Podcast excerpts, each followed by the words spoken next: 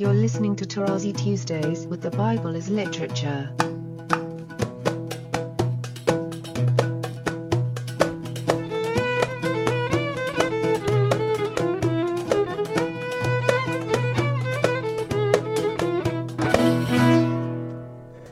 Hi, this is Father Mark Boulos, and you are listening to Tarazi Tuesdays with the Bible as Literature podcast.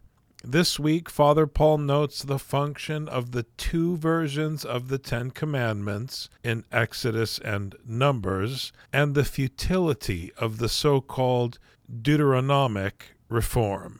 I am happy to introduce Father Paul on the Bible as Literature podcast, Tarazi Tuesdays.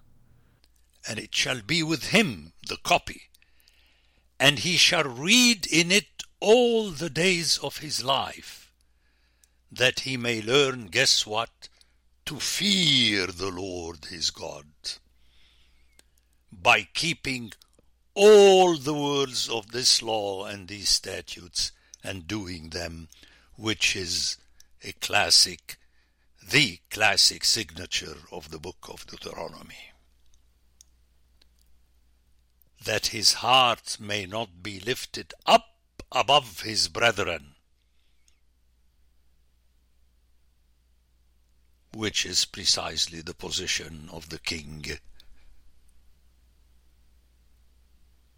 in the tradition of all peoples and nations, and that he may not turn aside from the commandment either to the right hand or to the left, so that he may continue long in his kingdom he and his children in Israel.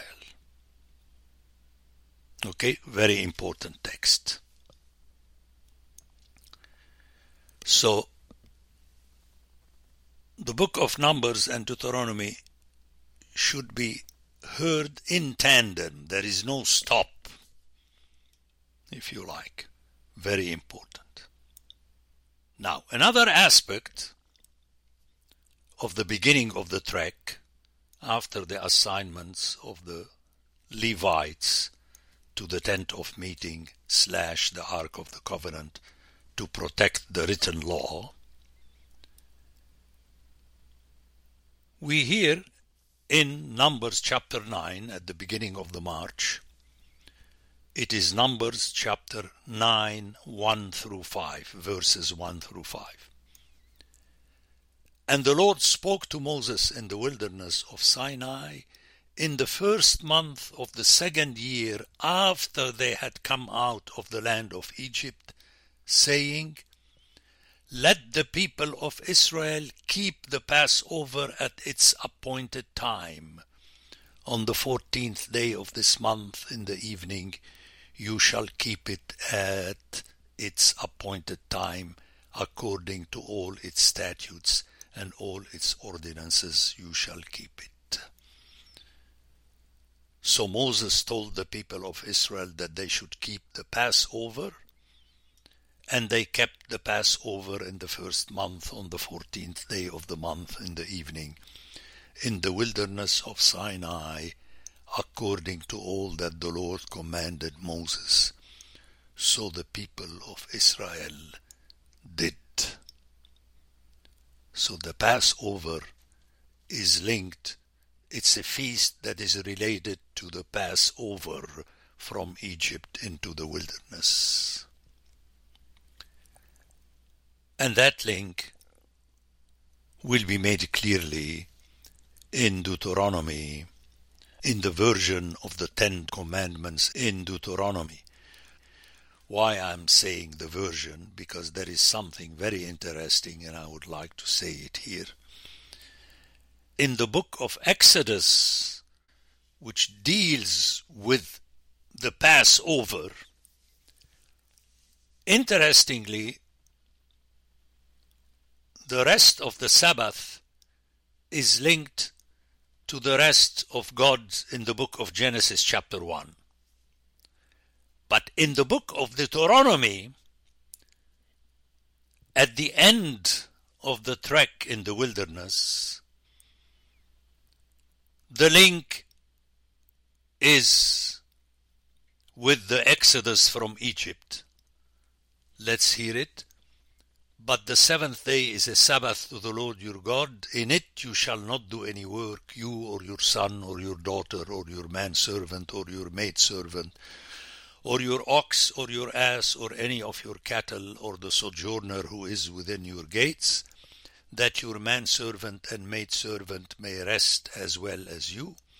You shall remember that you were a servant, technically a slave in the land of Egypt, and the Lord your God brought you out thence with a mighty hand and an outstretched arm. Therefore the Lord your God commanded you to keep the Sabbath day. So it is interesting that this is stressed at the end of the trek of the wilderness so that the people looking at Canaan would never forget that they were taken out of Egypt. And that is very important in view of the fact that Moses is linked with the exodus from Egypt, but never with the entry into the land of Canaan. All these tiny things are extremely important. Otherwise, one tend to pick and choose and then theologize.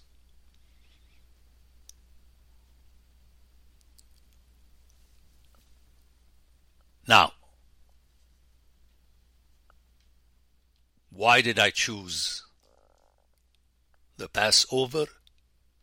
Because it looks way beyond, this is from Numbers, but it looks way beyond Deuteronomy and way beyond Joshua and Judges and 1 and 2 Samuel and 1 Kings towards the end of 2 Kings, in other words, the time when God will be upset and decides to destroy Jerusalem and exile the people to Babylon, which is the other Egypt. But let's hear the text so that you could hear the connection directly from the texts. In 2 Kings chapter 23, verses 21 through 23, we hear, And the king commanded all the people, Keep the Passover to the Lord your God as it is written in this book of the covenant. You remember in the time of Josiah, the people discovered a manuscript in the temple, which is the book of the covenant, which is technically Deuteronomy. Already Jerome said that. But you can refer to the entire Pentateuch, but it's more specific because the wording is taken from the book of Deuteronomy. But then, here verse 22, which I'm going to read twice. For no such Passover had been kept since the days of the judges who judged Israel, or during all the days of the kings of Israel or of the kings of Judah. Let's hear it again. For no such Passover had been kept since the days of the judges who judged Israel, or during all the days of the kings of Israel or of the kings of Judah. Very powerful. So, beginning with the kings, the Passover was not celebrated. And then in verse 23, but in the 18th year of King Josiah, this Passover was kept to the Lord in Jerusalem. Now, in Judeo Christian theology, people love to gloat about that, and they refer to it as the Deuteronomic reform. Josiah really repented and brought the people to the right track. But Earlier in chapter 22, we hear that passage starting verse 15. The prophetess Huldah, which the emissaries of the king were sent to consult, she replies, Thus says the Lord, the God of Israel, Tell the man who sent you to me. Thus says the Lord, Behold, I will bring evil upon this place and upon its inhabitants, all the words of the book which the king of Judah has read. Which means it's too late. If they read the book, the curses are upon them. Because they have forsaken me and have burned incense to other gods that they might provoke me to anger with all the work of their hands. Therefore my wrath will be kindled against this place, and it will not be quenched.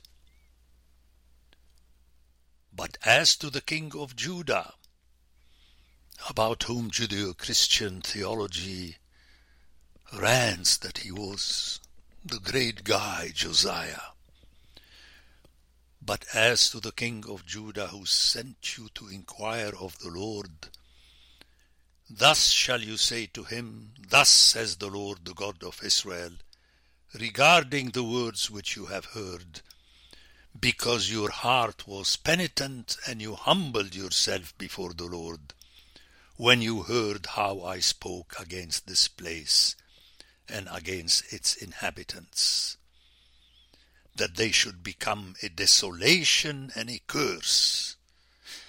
And you have rent your clothes and wept before me.